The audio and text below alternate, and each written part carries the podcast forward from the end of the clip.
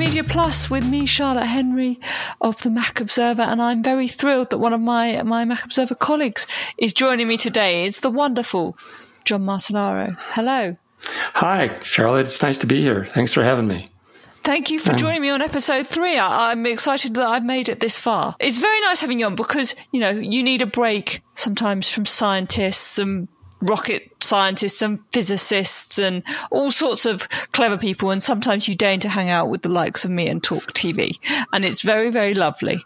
And so I'm really excited you're here on the show because uh, we've got, we've got a lot to dig into today. Uh, it's nice to talk about media. Kelly and I do that every once in a while too on background mode. Yes, yes, yes, yes. John hosts the Background Mode podcast. Where that came from was uh, when Jeff Gamet was hosting TDO. Kelly and I would do John and Kelly Wednesday, and we would talk um, with uh, some uh, fascination about the idea of having an evening show where John and Kelly and Jeff would get together and talk about other stuff, other stuff that comes to mind, maybe media, our favorite TV shows, pop culture, and stuff like that. So we never got to do, do that. Um, so um, when I have Kelly on the show, it's basically John and Kelly After Dark equivalent. And we have a fun time talking about our favorite TV shows and movies. It's, it's awesome. You should check out those back episodes, but I, I, I don't want to think too much about John and Kelly After Dark. That's a very scary prospect. What I do want to talk about is we I discussed with Kelly on the pilot of the show. We kind of done Apple Music TV and the first year of Apple TV Plus, and we've discussed all those topics in various places. And also, but we now kind of need to look at what's next. And not so much the kind of subscription strategy and all of that, you know, what's month 13, but the the roster of shows we know is on the way, and there's a lot. I, I don't, I won't spend up all the time going through it, but there's a few big names that we should mention that are coming. You've got on December the fourth uh, the docu series Earth at Night in color. If and if you look at the trailer for that, it's absolutely looks absolutely stunning. Um, we've got we know there's going to be two more episodes of Ted, two more series of Ted Lasso on the way. We've got Mariah Carey's Christmas special on December the 4th, which I know you're particularly excited That should be about, fun. John. Yeah. Gonna, it, should, it actually should be fun. It's quite a clever idea of Apple. And there's going to be all the Peanuts st- shows are going to be on both Apple TV Plus and Americans will be pleased to know PBS. We've got there's going to be Tetris, which is a film that Apple has acquired the rights to. I imagine that'll be next year. Also next year we've got Dickinson. I think that's December, the second season oh, of Dickinson. Dickinson, my favorite. It is your favourite. Um, that's coming. The second series of that is January the eighth. So we've got the second series of Servant coming. That's a week later on January fifteenth. So there's there's a lot. We we don't need to have the conversation about um, getting to the end of TV Plus because now they they've sort of solved that. First of all, I'm I'm not going to bother asking you what you're looking forward to the most because we know. It's Dickinson. It's Dickinson, isn't it? Show was and I, yeah, it was great. It was really, it was um, kitschy and a bit different. And I'm really pleased they put it up there. Um, there's also, of course, I didn't even mention it, but the morning show season two. We we expect some point. You got me turned on to that. I had a sort of a, a non-interest level in the morning show at first because it seemed like another just show within a show and news. And then you started doing reviews of it at the Mac Observer, and I started reading your articles about it. And I thought, you know, this should be interesting. And then I started watching it, and I got immediately hooked because of the colorful language and the sizzle, Yes. the sizzle, and the backstabbing and the drama, and uh, the uh, just the characters were amazing. Jennifer The Aniston was characters are amazing. brilliant. The, Yes. the quality of the acting is brilliant. Steve Carell is coming back for that as well. Reese Witherspoon was also amazing. Reese Witherspoon is fantastic in it. She's kind of, I think, quite has not got the due credit for her performance in that series. She, I she's know. absolutely brilliant. I know. So, so we are the official Reese Witherspoon fan club, and I'm okay with that here. But we, there's been a lot of stuff. So Dickinson stood out for you. The morning show stood out for you. Anything else in the first first round of shows? What yeah, you and what are you um, looking forward to coming back? What stood out for me was the nature documentaries. The Elephant Queen yes. was maybe the finest nature documentary I have ever watched. It was amazing. And I also finished wow, Tiny World. I don't know whether Tiny World qualifies as second level or first level. I guess it's the second second wave.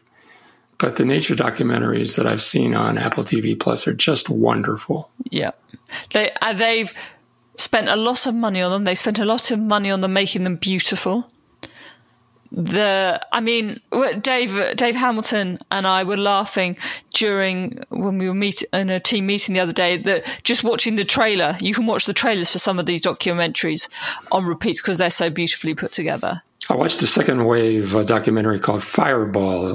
Wow, just finished ah, it up. Ah. And that's okay. very good. It's I know I'm going to regret this, but John, former NASA employee John Martellaro, what did you make of the Meteor documentary? Fireball was interesting. It was not dry technical stuff. It was sort of mixed in with the anthropology of human reactions to rocks falling from the sky. When a pretty good sized rock the size of a basketball landed in France in 1492, they locals thought it was a message from God. Um, and there was some other uh, cultural stuff at the end of the show about uh, the way people respond to these ancient people responding to these strange rocks that fall from the sky.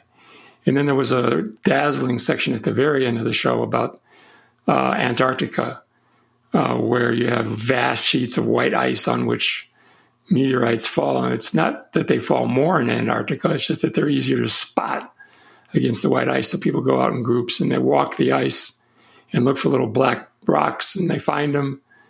And uh, and so the show was was a, a, healthy balance of the science of meteorites. By the way, when it's in space, it's a meteoroid. When it's in the atmosphere, it's a meteor. And when it's on the ground, it's a meteorite. Thank you for that. So just so you know, and it's no, it's I appreciate pretty, it. It's pretty good. It interested me and it kept me glued to the screen, and I enjoyed the the narration from Mr. Herzog. It was great. And that that's no mean feat. Um, actually, just quickly, uh, the, all the uh, the narrators and stuff they have on these shows are pretty amazing. We've had Olivia Colman doing the one about children's first 2000 days. Mr. Herzog, like you said, Paul Rudd is doing tiny, uh, t- the tiny, small, tiny world one. Right. He was great. Obviously, who else are you going to get to narrate the, a program about the, tiny creatures than Ant Man? The narrator of uh, Elephant Queen was amazing too. I forget yes. his name; it was a complex name. They've they've really sort of pulled in everyone. It's been amazing. But what what else is interesting is we've named a host of shows that are beautifully produced that we really enjoyed, whatever, whatever. It turns out we're not and this is going to be shocking, I know, to listeners who have heard us on other shows. We apparently, John Martellaro, are not typical of the average viewer. Yeah, that's very interesting. When Apple TV first launched, we had shows that we thought Apple would you know, expected to have the most sizzle and draw in the most viewers and be the top of the line stuff, and then fold in the second level stuff as they went to flesh out the inventory. Yeah. But a recent research study from uh, Parrot Systems, is it? Uh, Parrot Analytics, yeah. Parrot Analytics that you and I have been looking at showed that the second wave of shows like Defending Jacob and uh, Truth Be Told have more interest amongst the viewers. Yeah. I, I don't know why that is yet. It's a really interesting one. So this study that John has just mentioned, is, as he said, is from a, a company called Parrot, Parrot Analytics. It kind of looks at the buzz and the discussion and the, the sort of demand data and social media, all that kind of stuff around shows 60 days after their original premiere. And it found actually Defending Jacob was top of the list. Uh, Truth Be Told, Servant, which as I've mentioned is coming back for series two and is far too scary for either of us, I think, John. See apparently did quite well, but I'm not sure that all the conversation around that uh, would be positive. And then there was For All Mankind, The Morning Show, Dickinson, Central Park. Ted Lasso was much lower in this ranking than I thought. And then there was Mythic Quest, Raven's Banquet. Now, for me, the breakout show of this has been Ted Lasso. I think it changed how people perceive Apple TV Plus. But the data shows that this bit of data, anyway, shows that there was obviously huge demand uh, for defending Jacob. Now, I have to confess, this is a show I couldn't quite bring myself to sit down and watch. At the point it came out, it was kind of peak pandemic. It was all, it was a bit too much for me. have you, I'm not, have you seen it, John? I have not, and I feel exactly the same way as yeah, you. Yeah, it was it. a bit. So, I was, but in a way, there was a time when I was looking for shows that were, you know, joyful, high spirited, yep. and happy. Yep. My wife and I would sit down in front of Apple TV in the evening, and she'd say, "I want to watch something happy." So we watched shows yep. that uh, Kelly and I discussed recently, like The Hundred Foot Journey and um, Tuck Everlasting and some other Disney shows. In fact, I've been spending a lot of time on Disney Plus instead of Apple TV Plus because there on Disney Plus you're likely to find stuff that's uplifting and happy. Yeah. So I, have said quite from the start, actually, I thought Apple TV Plus was a bit serious. And I think that's part of the story behind the success of Ted Lasso. I want to talk about sizzle. I was, I was, I was thinking the other day about how to describe my feelings about some of these shows. Yes. And the word that came to mind finally was sizzle. Um, the morning show has sizzle. It's it's it's sharp. It's it's it's uh, got creativity. Uh, Dickinson even more so with uh, death in the carriage and yes. and poetry and this poetry floating in the air when on fire, and uh, it's uh, a bit erotic in places. And so it's it's creative, and the music is very uh, what was the word you used? Kitschy and um, yeah, it's all very cleverly done. It's clever, uh, yeah, clever and kitschy and fun and imaginative and zippy and uh, intriguing. Yeah. And when I started watching shows like uh, Defending Jacob and Truth Be Told, I kind of went, you know, oh, I think I'll go to Netflix and see what's over there. Something right. Let's see what the comedies. And, yeah, yeah, yeah. Um, that's also why I kind of I found some pleasure in Central Park because it was just stupid and silly and very, you know, it was fun. It was a bit of escapism, and it's interesting that those I think they're the shorter shows as well. They don't take, you know, it's not an hour or so out of your evening watching them. That's how I feel about uh, Ted Lasso. I'm not a big fan of that show, but I recognize it does have some sizzle, and uh, I appreciate yeah. uh, that other people appreciate it. I call it the Benny Hill of 2020. I think that's quite harsh. I think it's a lot. I think it's a lot better and a lot cleverer than that. I think. I think you're. some listeners may actually. not. Some listeners may not know who Benny Hill is. Google it. Yeah, exactly. For those under the age of what 60? seventy. yeah. Um, but there is a lot of serious stuff on there. Um, and one that it seems the break one of the break those breakthrough shows was defending Jacob, particularly when it originally came out. But interesting, the data shows. So the first six, the f- initial release of defending Jacob was re- was a really big deal according to this data. There was a huge spike on the first day that it came out. There wasn't that spike with Ted Lasso. That gained momentum all by itself. It actually kept rising over the first 50 days, really, according the demand for the show, according to this data. And I think that's really interesting as well, because Apple clearly didn't set that show up as a big showpiece hit. It thought it was a bit of fun and suddenly it gained this kind of cult status. It is now appearing in Apple marketing materials. It's been a huge hit, and there's two more seasons on the way. So I think that's quite interesting. I think the success of these second wave shows may have something to do with the timing as well, because when Apple TV Plus came out, um, it was very close to the release of uh, Disney Plus, and I think yeah, uh, Disney Plus by any metric won by a mile has yeah they've got 70 million plus subscribers i yeah 73 million right and so i think what happened was is when apple tv plus came out because it didn't have a lot of content uh, people were kind of uh, had a bad attitude about it, and they were distracted by Peacock and mm. by CBS All Access and by uh, Disney Plus. And then as time wore on, uh, people discovered uh, what their what their true interest was, and the distraction of the competition and the subscription fatigue faded a little bit, and people started finding stuff they liked at Apple TV Plus. They started though, finding the sizzle. Yeah, sizzle for some is not for others, but they started finding stuff as Apple TV uh, Plus expanded and grew, and they they kind of you know scoped out the other competing stuff and found out what they liked at Apple TV Plus. Yep, it's and it will will it be interesting to see how many people pick up the second series. Apple has renewed a load of series and has other stuff in the works with various deals that we we discussed in the first episode of this show. But how um, do you um, feel about Peanuts? I mean, other than loving Peanuts, how so do you feel I, about the exclusivity? Well, it's not exclusive anymore.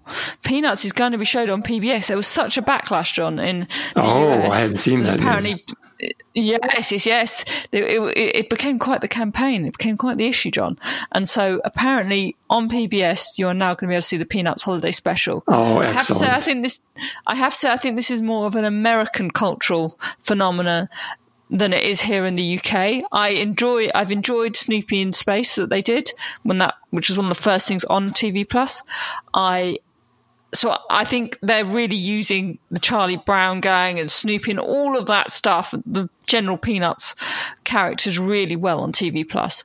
Was this a um, breaking of the was this a breaking of the exclusivity contract that Apple had as a concession? I'm not sure. It may well have been. And Andrew Orr our colleague wrote up about it, and it emerged. It actually emerged just the day before we were recording this show. Mm. But um, it's it was a bit of a bone of contention when it first. I knew there emerged. was an uproar. Yeah. Yes, there was. So is that what you're going to be spending your holiday break enjoying? Holiday break. On the TV Plus or PBS, yeah. I've been watching the right stuff, and that brings up the issue of For All Mankind. Briefly, For yes, All Mankind is a mythical story. It's fictionalized about how, based based on historical events, but uh, switching no, no, the situation John, it's, around. It's a fiction show. It's the yeah, show, but it, but it uses it, it, uses background technology, the Apollo program, but yeah, um, the idea is what happened if, for those who haven't seen it, what happened if the space race never ended, basically. Right, and the Russians got to the moon first. And, the, and I watched a few episodes of it, and I was annoyed and made it uncomfortable. I, I, just couldn't get with it because I've worked for NASA too as well. Yeah. And yes, and it just kind of struck me a, a, bad chord with me. Then I started watching the right stuff on Disney Plus, and it's just head and shoulders above for all mankind. Right stuff is on the National because Geographic Channel, Disney. Yeah, it's more historical and um, it uh, celebrates what we achieved instead of denigrating it. Yeah, I, I like the right but John, stuff. There's a diff- There's a difference though. One is fiction, one is a documentary. Well, the right stuff is a lot of fictional dialogue. I mean, you know what I mean. When, when you, yeah, when you do historical fiction, you have to make up things that never were really said, but it's pretty solidly based on Tom Wolfe's book, The Right Stuff. Yeah. Yeah. Well, uh, look, we're going to shift gear a bit from space, actually, but oh. we're still. T- I know. I'm sorry, but we're still talking about stars. Don't worry. oh, there's that that, that this was a terrible link to bring in Oprah because Oprah. One of the big things that's happened in the run up to recording this show is that Oprah has interviewed uh, President Obama. 44th president of the United States uh, for Apple TV Plus, and that's kind of cool in itself. It's a big deal that Oprah, they have A, Oprah, and B, because you have Oprah, you can call in people of the stature of President Obama. But there's other cool bits in there. Most notably, I, I watched it. It's great. You've right. First of all, give us your quick review of the interview, and then we'll discuss the cool technology behind it. Well, you know, Obama has a book out, The Promised Land, and of course, he's on his book tour, and uh, Obama uh, landed with Oprah, but he's landed with other people too. He was on 60 Minutes briefly. He's yeah, been on some other shows. So when you have yeah, a book out, 60 Minutes and TV and the TV Plus interview on the Oprah conversation were the first two right. interviews. I thought it So was, beautifully big- photo- beautifully photographed, well produced. You're going to fill us in on the green screen part of it, right? Right. So when you first watch, when you first start watching the show, uh, President Obama's there and he's in front of a green screen. And suddenly, as this conversation starts, you suddenly see Oprah appears and you see the room, you know, Oprah's lounge in inverted commas, appears also around President Obama. And it's pretty cool. It's a, ma- a that I, I shared on the macobserver.com an article that the Oprah magazine did about the technology behind it.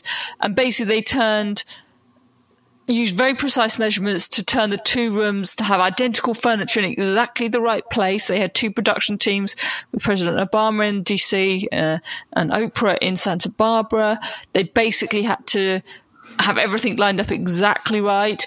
Uh, uh, President Obama was told exactly what clo- color clothes not to wear. I think he was told he couldn't dr- have a clear glass because that would disappear. There's all sorts, but the level of detail that ne- that was required to make this work was pretty amazing, uh, and it looks fantastic. I think you know it doesn't take long in watching the interview to forget that they're in front of a green screen, right? It looks like they're just in front of in the same room. Every once in a while, they remind you, though, I think for the sake of uh, COVID Ah. uh, technical awareness, there's a break in the middle where the technicians come out and adjust Yes. with microphone, and somebody puts an extra log on the fire, and then they walk Yeah, right yes, through. fire Obama. behind them. Yeah, it's sort of like a ghost image. Uh, they walk right through Obama and off the screen. And so just to sort of like, just to remind you, hey, so, hey, folks, we're being safe here. We're doing 2,300 miles of social distancing. Yeah, there's a lot of social distancing. There's there's the eh, almost the entire US worth of social distancing, but it's a really clever way of doing it in the current circumstances.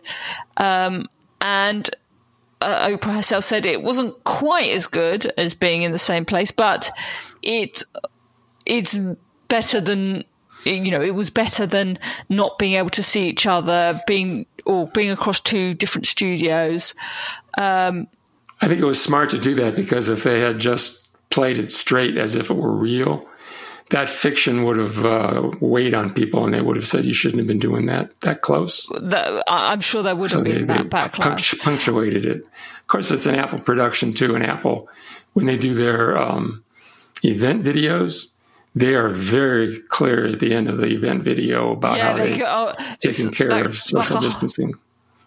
Yeah, that's like a whole extra section of the uh, of the the events Yeah, these last few months. It, it was really cleverly done. Apparently, here's this will surprise you, maybe John. Apparently, it was inspired by Drew Barrymore. I didn't know that. Oh, yeah. Apparently, Oprah saw Drew Barrymore doing this for her talk show, uh, and so they turned it. They did it for this interview. Uh, if you've watched other episodes of the Oprah conversation, it's actually just Oprah in a room herself, and then there's lots of basically what look like giant iPads. This is the first time that I think on the show they've conducted an interview this way. But the, the the finished effect looks looks pretty amazing, doesn't it? kind of set the standard. It's just like the Apple event videos kind of set the standard Yeah. for how to do a event video with uh, social distancing and proper care for COVID in 2020. Uh, I think this uh, Winfrey uh, Obama presentation kind of set the new standard for how to do inter- interviews. Yeah, Yeah, and we've seen this is a very, very obvious example of it that they've made a big play of. Um, and obviously, everyone was kind of very impressed. The first bit you see of President Obama is going, "Well, this is pretty cool, isn't it?" Well, you know, we could have been in Neptune, we could have been in the bubble somewhere. yeah, like, he's obviously pretty struck by it. and they did it fast too because it's post-election. And uh, so Yes, uh, it- they, they didn't take their time. They did a good job fast. Yeah, yeah, but I assume it was all set up and planned before, and then the date was scheduled for for for Ayn to, to line up with his book, and and also, as you say, after the election in the US.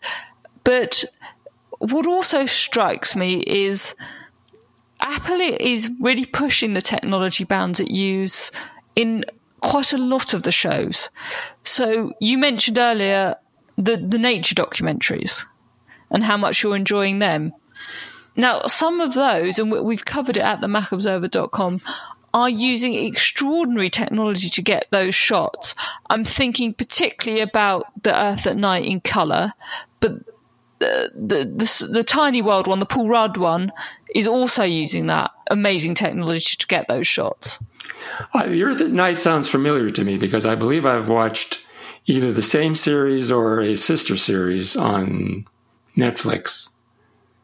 The Earth at Night, because I, I this remember is, this watching. is an Apple original, but it might be sisters. This is the Earth at Night. it might be the same. It might be the same team that did um, the Netflix series because I It remember might be in the same way they did. Uh, talking about the uh, special cameras they used. Yeah, and it's the way they've done. Um, they've done the motorcycle show with Ewan McGregor as well. But yeah, so as I was saying, Tiny World, Paul Rudd also uses amazing camera technology to see creatures we've never really been able to see in this level of detail and this ex- lev- at this extent before. So it's it's pretty amazing what they're doing across the board. And I suppose this is the advantage of being a technology company that also makes media, right? Right. And do you think Apple is maintaining a theme that we've talked about before, being kid friendly and focusing on peanuts and nature? You see that theme continuing? Yeah, so it is clearly continuing. There's two things going on, aren't there? There's the very serious kind of wannabe HBO shows, The Morning Show, Defending Jacob, the big name thrillers and hits. Probably put Servant in that, all those kind of things. But as you're absolutely right, that the kids stuff and the family stuff is a hugely important part of this story. So, nature documentaries the whole family can watch. Brilliant. Uh, Did it- it- Helpsters, Peanuts, Stillwater is coming as well. There's a lot, a lot of stuff for- Yes, across the family. And I think that's a really important part. So parents don't go, oh, what am I? I don't need to spend this four ninety nine. I might as well just buy Disney because there's nothing for my kids on this on on this Apple thing. But actually, there is. It brings up another question for me, and that is whether Apple has a big enough blockbuster signature series. The morning show is definitely their signature series, but is it big enough? You know, the, the SpaceX astronauts recently joined the space station and brought Baby Yoda along. And uh, that's a testament to the Mandalorian on Disney Plus. That is a true blockbuster series. And, uh, and Apple has nothing equivalent to that. And I don't know if Foundation will even match it. No, I I think in Apple's defense, uh, the reason the Mandalorian means so much to you. And similarly with Picard, I would say, is because you're a huge fan of what was before Star Wars, Star Trek, Sure. and so on. And so for some other people who grew up loving Friends and love the kind of newsroom by Aaron Sorkin and all those kind of things, maybe the morning show is an equivalent.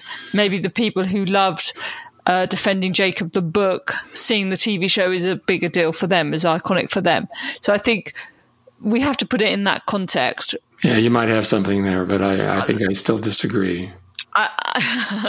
Mandalorian is seeped into popular culture For sure. in. America, uh, independent of just you know people being Star Wars. But who isn't a Star Wars fan? You know? For sure. Don't do this because this is when I have to confess I haven't seen all the Star Wars movies and then we fall Oh out. no, oh no. Don't do this to me. Um, but on that note, I, I think we should leave it while we're still friends. I'm going to say uh, Friends forever. Thank you. I'm going to say a very big thank you for joining. Um, where where can we keep up with you, John?